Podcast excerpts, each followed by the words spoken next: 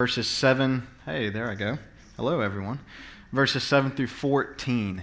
1 John chapter 2, verses 7 through 14. There we go. Got that on too. Rock and roll. As you guys are flipping there this morning, I want to start our time off with a verse that I believe perfectly captures the Christian life and also captures what we'll see this morning in the process of old being made new. As you guys are finding your way there in 1 John, I'm going to be reading from 2 Corinthians 5, verse 17 and on. Therefore, if anyone is in Christ, he is a new creation. The old has passed away. Behold, the new has come. All this is from God, who through Christ reconciled us to himself and gave us the ministry of reconciliation. Amen. This ministry of reconciliation should be the rhythm of our lives. This means for the Christian, there is never a time of sitting still. Now, don't hear me say that and conflate it to meaning there's no time for rest, there's no place to lay your head. We know that's not true. We have every cause, both out of necessity and for proper joy, to abide in Christ. But this ministry of reconciliation as new creations isn't something that just happens. It's not something that just falls into place. It requires the hands and feet of God to be the hands and feet of God. It requires the church to stand up and be the church. It requires those who are new creations to live as new creations. In our verses this morning, I believe we're going to continue to see what we've been seeing through 1 John so far a call for great action in Christ that will sustain us to complete that action. Last week, we got to see that as Christ being our advocate, as we so desperately need. And that continues on to us this week as the apostle continues in these verses. Our text is going to be broken into two sections here, as the author had it broken into. The first being verses 7 through 11, and the latter being 12 through 14. This first section here, we're going to see an outlining, again, of this friction, old being made new. Not necessarily of us as Christians, but the great commandment of God. The great commandment of God. If you are familiar with the Heidelberg Catechism or uh, any of the Gospels and this great commandment, it should be coming to mind that obviously, along with the ten that God gave, the greatest He pulled out was to love God with your whole being. And the second commandment being like it, to love your neighbor. This is the commandment that's being referenced here as we pick up in verses 7 through 11. Read with me. Beloved, I am writing you no new commandment, but an old commandment that you had from the beginning. The old commandment is the word that you have heard. At the same time, it is a new commandment that I'm writing to you, which is true in him and in you, because the darkness is passing away, and the true light is already shining. Whoever says he is in the light and hates his brother is still in darkness. Whoever loves his brother abides in the light, and in him there is no cause for stumbling. But whoever hates his brother is in the darkness and walks in the darkness and does not know where he is going because the darkness has blinded his eyes. It's quite the thing to prepare for this, as John throws me in a bit of a conundrum here, to start off and say, I'm writing you no new commandment, and then to go on and say, at the same time, it is a new commandment.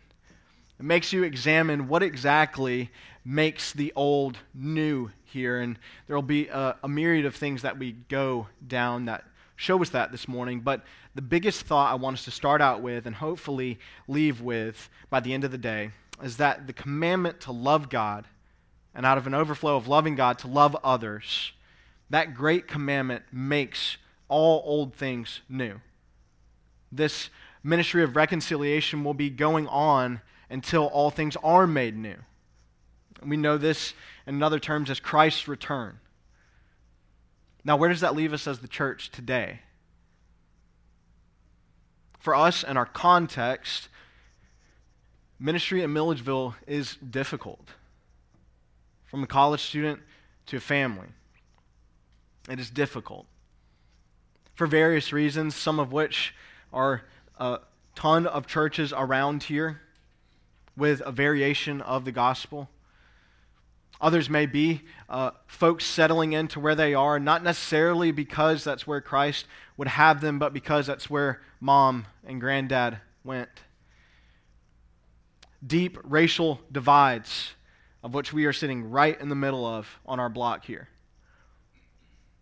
There's many, many reasons that ministry in Milledgeville feels like a phrase we throw around as elders, tilling granite. But it's not unique to just Milledgeville, as it is shared all across the global church. We only have to look a little bit north now to Canada and see the difficulties that they are having. We can always look over to the Middle East and see the difficulties that Christians are having there. We can look to China and see the church underground, although it is coming out, still being persecuted. We can look stateside into our own backyards and see freedoms at risk truth being labeled as hate speech. And soon, I believe anyway, not persecution to match those overseas, but indeed persecution coming.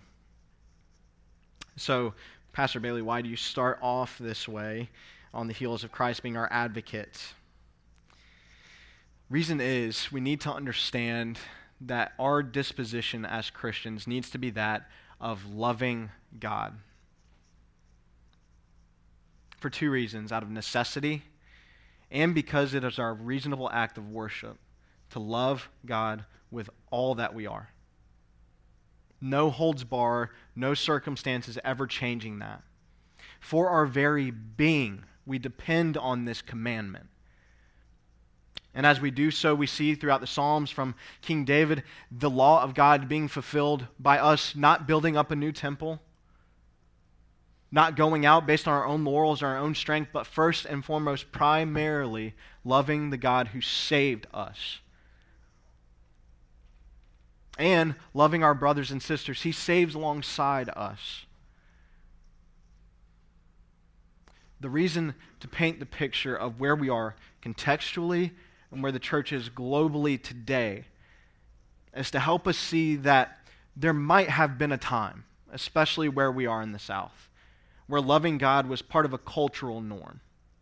But I believe now more than ever, the call to love God, to see this old commandment as new to us today, is no longer an option, but wholly and totally necessary for us as the branch church, Milledgeville, and for the church in America and abroad. The reason being, church family and friends who may be listening or even here now, and the fear that I have is that the world is so much louder about their love for self and sin than the church is about its cornerstone and Savior. It puts us in the only position we can be at that point to be wandering around in darkness. So, prayerfully this morning, we'll come out more determined to love the God who first loved us and see how that shapes our lives to be virtuous, to be faithful, and not to just continue on in this ministry of reconciliation and all of its difficulties and, and see it through to the end, but to do that, please catch this, to do that worshipfully. Worshipfully. That is the call of the Christian life. So, as we begin to peel back our text layer by layer this morning. Be in prayer for yourself, for me, that the gospel would be proclaimed, and, and specifically with our text here this morning, that this old commandment, something I'm sure that we all might be familiar with, to love God, this great commandment, would fall anew on us. Not because it's new in its content, but because it can be and should be to us every time we read it, see it, and hear its call, fall new in our bones reinvigorating our determination to love God with all that we are. Be in prayer for yourself and those sitting alongside you this morning. Father, we come before you and ask that you would give us a great perspective and the scope of your love for your children this morning. As we begin to dive into our text this morning, continuing on, in 1 John, that you would grant us a proper vision, not focused on ourselves, God, but focused on you. That as we can hear something that may sound old or dull or may feel like it's lost some of its shine over the years, to love you. I pray this morning for those in here and those who may listen that it would fall more new than ever. That we wouldn't take the scriptures we read out of context and go and try to conjure up how they may fit our lives or what they can let us build, but instead that they would humble us before you, that we would see your great love and proceed to return that great love with all that we are as you gave us through Christ. So be with us as we seek to love you more today. We pray this in Christ's name, according to your will, and by the power of your Holy Spirit. Amen. The apostle starts here, setting the tone for the entire letter with this first word, beloved. Beloved. This lets us know that the whole uh, medium of the church family should be exactly that beloved. We see it in Paul's letters as well. We see it throughout the whole scope of Scripture, specifically in our New Testament church in Acts. Beloved that the church, as it gathered, didn't just do so out of an event or out of a mark on a calendar, but because they had a familial obligation. They shared a fraternal love and did so not out of recognizing one another's worth, inherent worth, not recognizing one another's greatnesses, but recognizing the Godhead that bound them together as a family. For the church early on, they had no option but to act in this way. We see this even physically as all their resources were shared among them. Over time, especially in America, we've gotten the opportunity to maybe hoard for ourselves, but the church gives us a perfect picture to see the family function of God's people. It's easy to go to church Sunday in and Sunday out, and even go to all the church functions and attend them and attend them. It is one thing altogether completely different to be a part of a church family. A couple of the differences are that it would warrant church members to see church problems completely different. What I mean by that is this if there ever is a church problem, one who attends will see it as simply as a means to potentially leave. If there is someone who's a part of a church family and sees a problem, they see it as an opportunity to perhaps correct course for the entire family. And mind you, this is true for laymen. This is not just unique to elders, it starts with laymen. Another difference is a church attendee may reap partial benefits as a means of common grace from God, that they would be among the people of the church that God has instructed to walk a certain way, to pray, to worship, to live a certain way that leads to peace.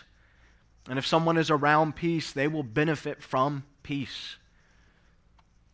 It is another thing altogether for somebody to go from being a church attendee to a member of a church family, to not just partake in the peace, but propitiate it in their own lives, their own homes, and in the lives of the brothers and sisters they worship alongside. Now, why stress this? We'll see as we continue reading here that we should have a vested interest in one another's sanctification. Now, this does not mean that we take it upon ourselves to sanctify one another, as if you are married, recently married, congratulations, Hope and Aaron, or have been for some time, you should know and prayerfully found out sooner than later. You cannot perfect your spouse, it's not your job. That's why the great call of husbands for their wives is to wash them in the word, to present them before God. In the same way, for church members, one with another, we should have a vested interest in one another's sanctification, starting with not a spirit of correction or condemnation, but of love. Continue reading with me here, verse 8. At the same time, it is a new commandment that I am writing to you, which is true in Him, that Him being Christ and in you, because the darkness is passing away and the true light is already shining. Another stark difference between one who might be in a church membership and one who might be in a church family is it is one thing to bask in the light, it's another thing to be one of the beams that are shooting out into the world. What I'm getting at here, folks, is that the love we are called to have for one another is part of which can make this old commandment new. The other hand, if it is neglected, is part of which we can grow tired of hearing something so simple about the Christian life, yet so foundational to Christian living. I would be remiss if I did not mention, I found it uh, immediately uh, daunting to try to preach a sermon on a core principle that we all know, and I know you know because you've heard it from your other two elders, myself, all throughout Scripture, and because all of Scripture points to the love of God for His church. Contextually, one thing that does make this new to the uh, the members receiving this letter is exactly this that the gospel at this point had moved on just from the chosen Jews, the ethnic Jews, and adopted in the Gentiles, the whole body of Christ. So it was new in this way. It was no longer just for the ethnic Jews, it was for the true Israel Greek, Gentile, Jew, one altogether. The substance of this commandment did not change, but the weight of it did. Catch that. Substance did not change. But as the body of Christ grew, the weight of it did. Both in obligation and again in worship. You'll continue to see this friction. Continue on with me here in verse 9. Whoever says he is in the light and hates his brother is still in darkness. Verse 10 Whoever loves his brother abides in the light, and in him there is no cause for stumbling. We could spend perhaps an entire month on those two verses and tease out all the implications of what does it mean to hate a brother and sister? What does it mean to uh, wander in darkness? Instead, I would like to revisit what I said at the opening here is that the church has a great problem on its hands when the world is loving its sin far more and far louder than the church is loving its Savior. The reason for that is the church has gotten into a place, and I say globally when I mention the church here, where it thinks that its love for God is best displayed in the functions that it puts on and the conferences that it hosts. And this is not the case. It's not even close to the case. We need to remember the call of the church here is to attract God's children. That means that our love for God and for one another will bring sheep, not goats. Yet, at one point or another, we see churches adopt things like a summer at the movies or singing secular songs before God in worship in an effort to maybe usher in both and let God sort them out.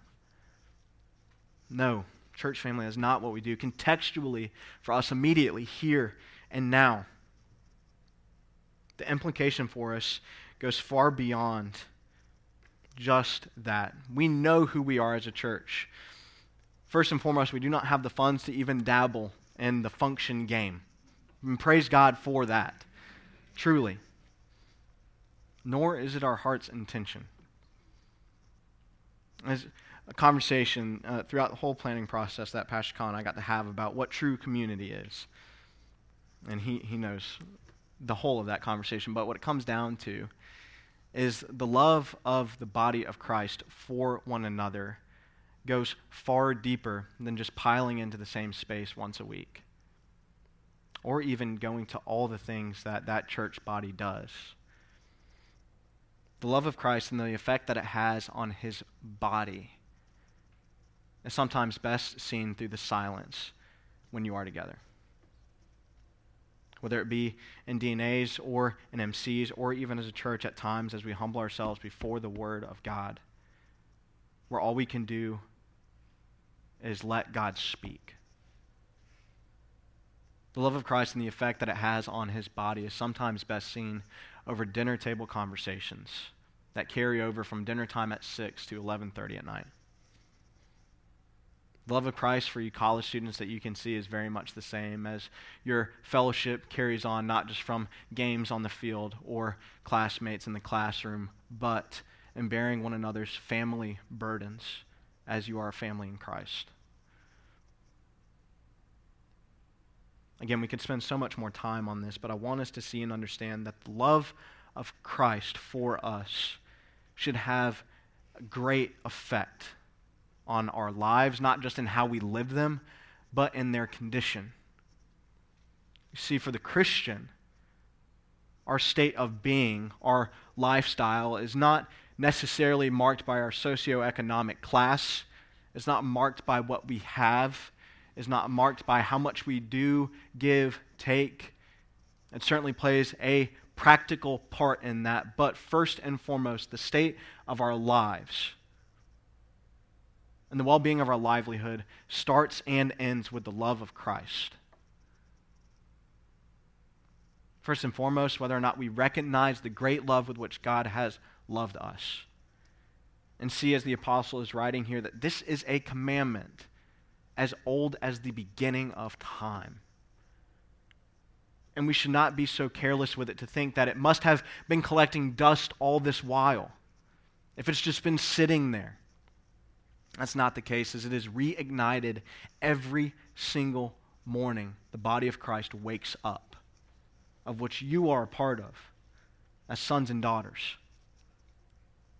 See, this commandment is not just sitting there uh, collecting sediment and floating at the bottom of the ocean. Consider all the particles that sit and get tossed and turned by waves. That is us as the church. We are never still in this ministry of reconciliation. There is always something God is doing through everything. Everything. And even though those moments where we might be flat on our backs through suffering, He will send a brother or sister to pick us up by His Spirit and continue to toss us until we wash up on the shore of His glory in a beautiful array of saved brothers and sisters, sons and daughters of God. However, we must be weary here to understand that this means, even in the scope of our salvation, we must look outside ourselves. It is necessary to consider one's own salvation and see where we stand before God, but that is not our finish line when we seek to handle our salvation with care. I'll leave you with a simple question is how are you leveraging your salvation for the benefit of your church brothers and sisters? Do the folks that you live with know your testimony? And, I don't mean the PC version of it, I mean the inside and outs. Do they know what pains you?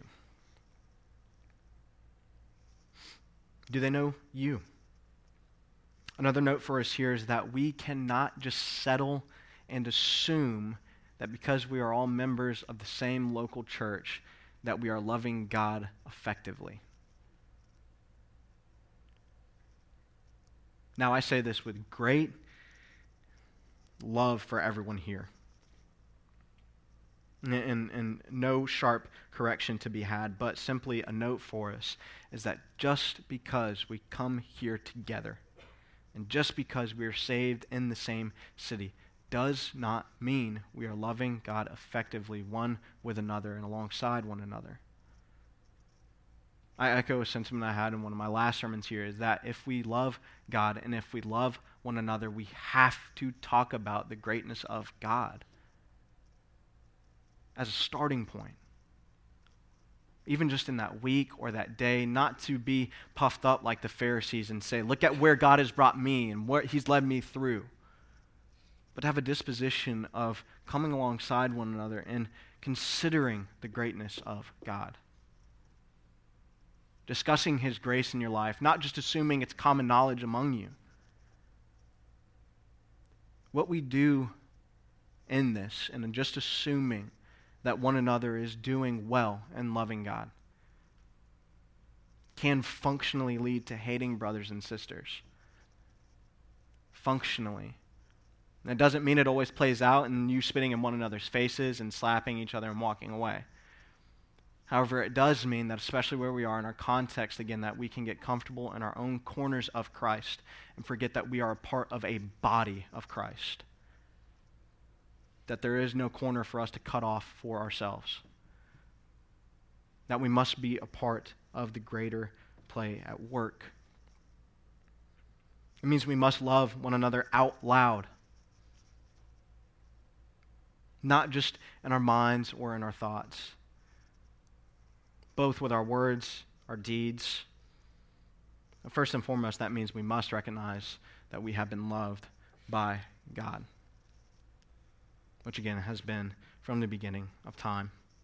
We see the warning in verse 11 that whoever hates his brother is in the darkness and walks in the darkness and does not know where he is going because the darkness has blinded his eyes.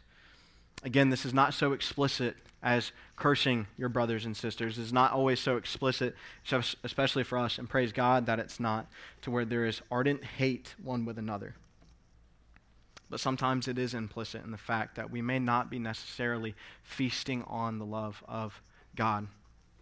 And we ourselves can at times be wandering in darkness. What this looks like practically does not mean you are outright breaking bad in sin but it may look like you catching yourself at the end of those weeks feeling like you woke up on Monday, blinked, and ended up on Sunday night. Missing Sunday evening worship and the Lord's Supper because of a week that was wasted.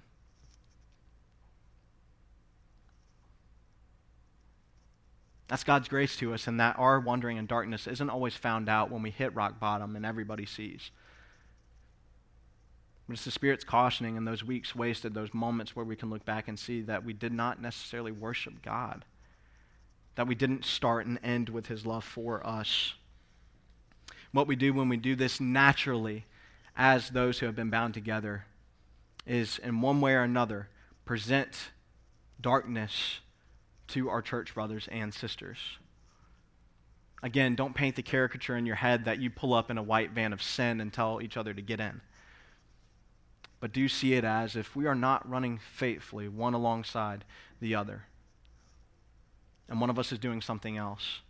Those who are chasing after Christ have the obligation to course correct, to pick their brother and sister up. And praise God for the body working that way. What I'm saying here for us to see this old commandment made new, we have to understand again that our salvation is not just for us and has made us a part of the body of Christ, and thus is for the body of Christ. The second half of our verses this morning present to us different stages of the Christian life. As John was writing this here, it was not specifically to just the males, but it is a uh, figuring of what we'll see here the different progressions of Christian living, from little children to fathers to young men. So join me in reading here, verses 12 through 14. I am writing to you, little children, because your sins are forgiven for his name's sake. I am writing to you, fathers, because you know him who is from the beginning. I am writing to you, young men, because you have overcome the evil one. I write to you, children, because you know the Father. I write to you, fathers, because you know him who is from the beginning. I write to you, young men, because you are strong, and the word of God abides in you and you have overcome the evil one. When we consider the love of God and the thing that it calls us to, this ministry of reconciliation, it can properly be daunting. But when we look at it the right way and see it through the lens of God's love, it should never leave us in disbelief. It should never leave us in disbelief. As Christians, we get the privilege of living this life eyes wide open. That means we see sin for what it is and we see God's glory for what it is. We see the friction that is on all the spaces and cracks and crevices that the rest, rest of the world is just fitting in between and getting through. We see this by God's grace as He has awoken our minds and our hearts and it calls our hands and feet to do something. Yet, if you're like me, we may not always start with seeing all of this through the lens of God's love that makes it possible to begin with. We may see it through the strength of self. I want us to understand here that should we ever have any reason for disbelief or ever consider that the task ahead of us can possibly be fulfilled, even where we are in Milledgeville, Call to mind your deepest fear of ministry here, whether it's loneliness, a lack of fellowship, resource, opportunity. If you think to yourself that maybe the gospel's come and gone in Milledgeville, I'd plead with you to have the hope that that is not the case because God has put his church here and she is still here. Instead, cast away your disbelief with the truth that we had from our first section. In verse 8, at the same time, it is a new commandment that I'm writing to you, which is true in him and in you, because the darkness is passing away and the true light is already shining. Amen. This means Christ is reigning now. It's something that you've heard, but what that means practically is light is not just being reserved up in the highest corner of heaven. It's being cast out all throughout this dark and broken world through the local church, the sons and daughters that God calls together and sends out. The light is already shining. We see here, as John says to the young men twice, because you have overcome the evil one. Friends, we know this is not by our own strength, but because of who we are in and the person of Christ, who has overcome the evil one. What then is the effect of the cross, if not that he is reigning and we are victorious in the Son of God? What then is our call? What then is the medium? What is the baseline for how to live in this reality of Christ's reign? Is it to go out and do good works? Yes, absolutely. Is it to build wonderful processes as Christians of old did, like hospitals and orphanages? Yes, and amen. Is it to go out to evangelize on Thursday nights, on street corners, in your classrooms, and your families? Yes, and yes again. But, friends, if you do any of this without this great old commandment being made new in your lives, it will be you taking on the burden of Christ instead of wearing the hope that he presents us. This life will be downtrodden. Although you may be living obediently, it will leave you feeling heavy. If we do any of the previously listed things out of any other fountain than love of God for us and love for one another, then we will be clanging cymbals. What this looks like internally is there will be a lot that is being said very loud but not making any sense or change. It will reflect much of the same externally in that we may go and present the gospel, but if the world can look in and see that the church really isn't that different than their clubs from AA to support groups to therapy sessions, then there is no reason to follow Christ. The fact of the matter is, church family, that the world is not reading their Bibles. They're not paying attention to the same notes that we are. Do you know what they're reading? You and your love for God. and every action, every decision that's made or passed. This primary means in which the world will see the love of God. We see that in John, and that they will know us by our love for one another. So then it's not just something we can put on a sticker, but it is the means by which the gospel will and continue to invade this world. And make no mistake about it, church family. That is the mission of the church to go into every corner of where we are now and win it for Christ, not by our strength, not by our own means, not because we ourselves have overcome the evil one, but because Christ has. He is the one who has gone before us and the one who will return to be the crowning jewel of his church, of the living stones of which we are being built up in today. Again, all of this built on the foundation, laid brick by brick, and being finished by this old commandment made new, and loving God and loving others.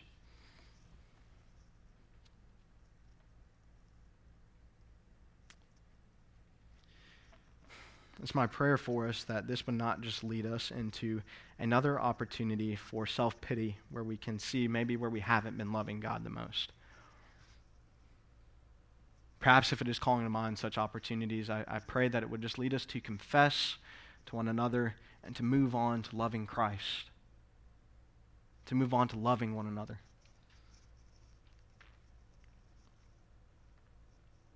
I pray that you never neglect, never neglect the cost of the cross. That anytime you see God's love mentioned or the love that we're called to have for one another, that you never neglect the fruit that springs up from that is only because Christ's blood was spilled.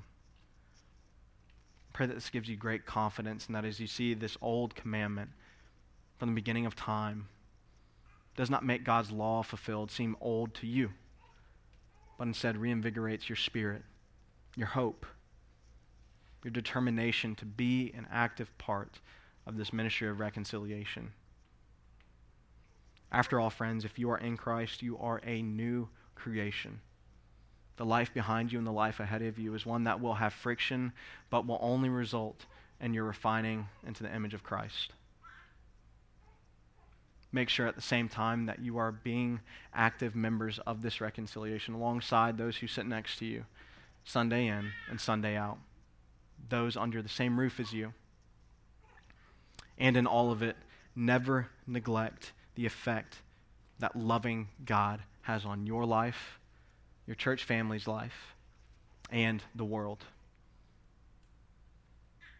That's the foundation on which Christ came, and it will be the red carpet in which Christ returns on his horse.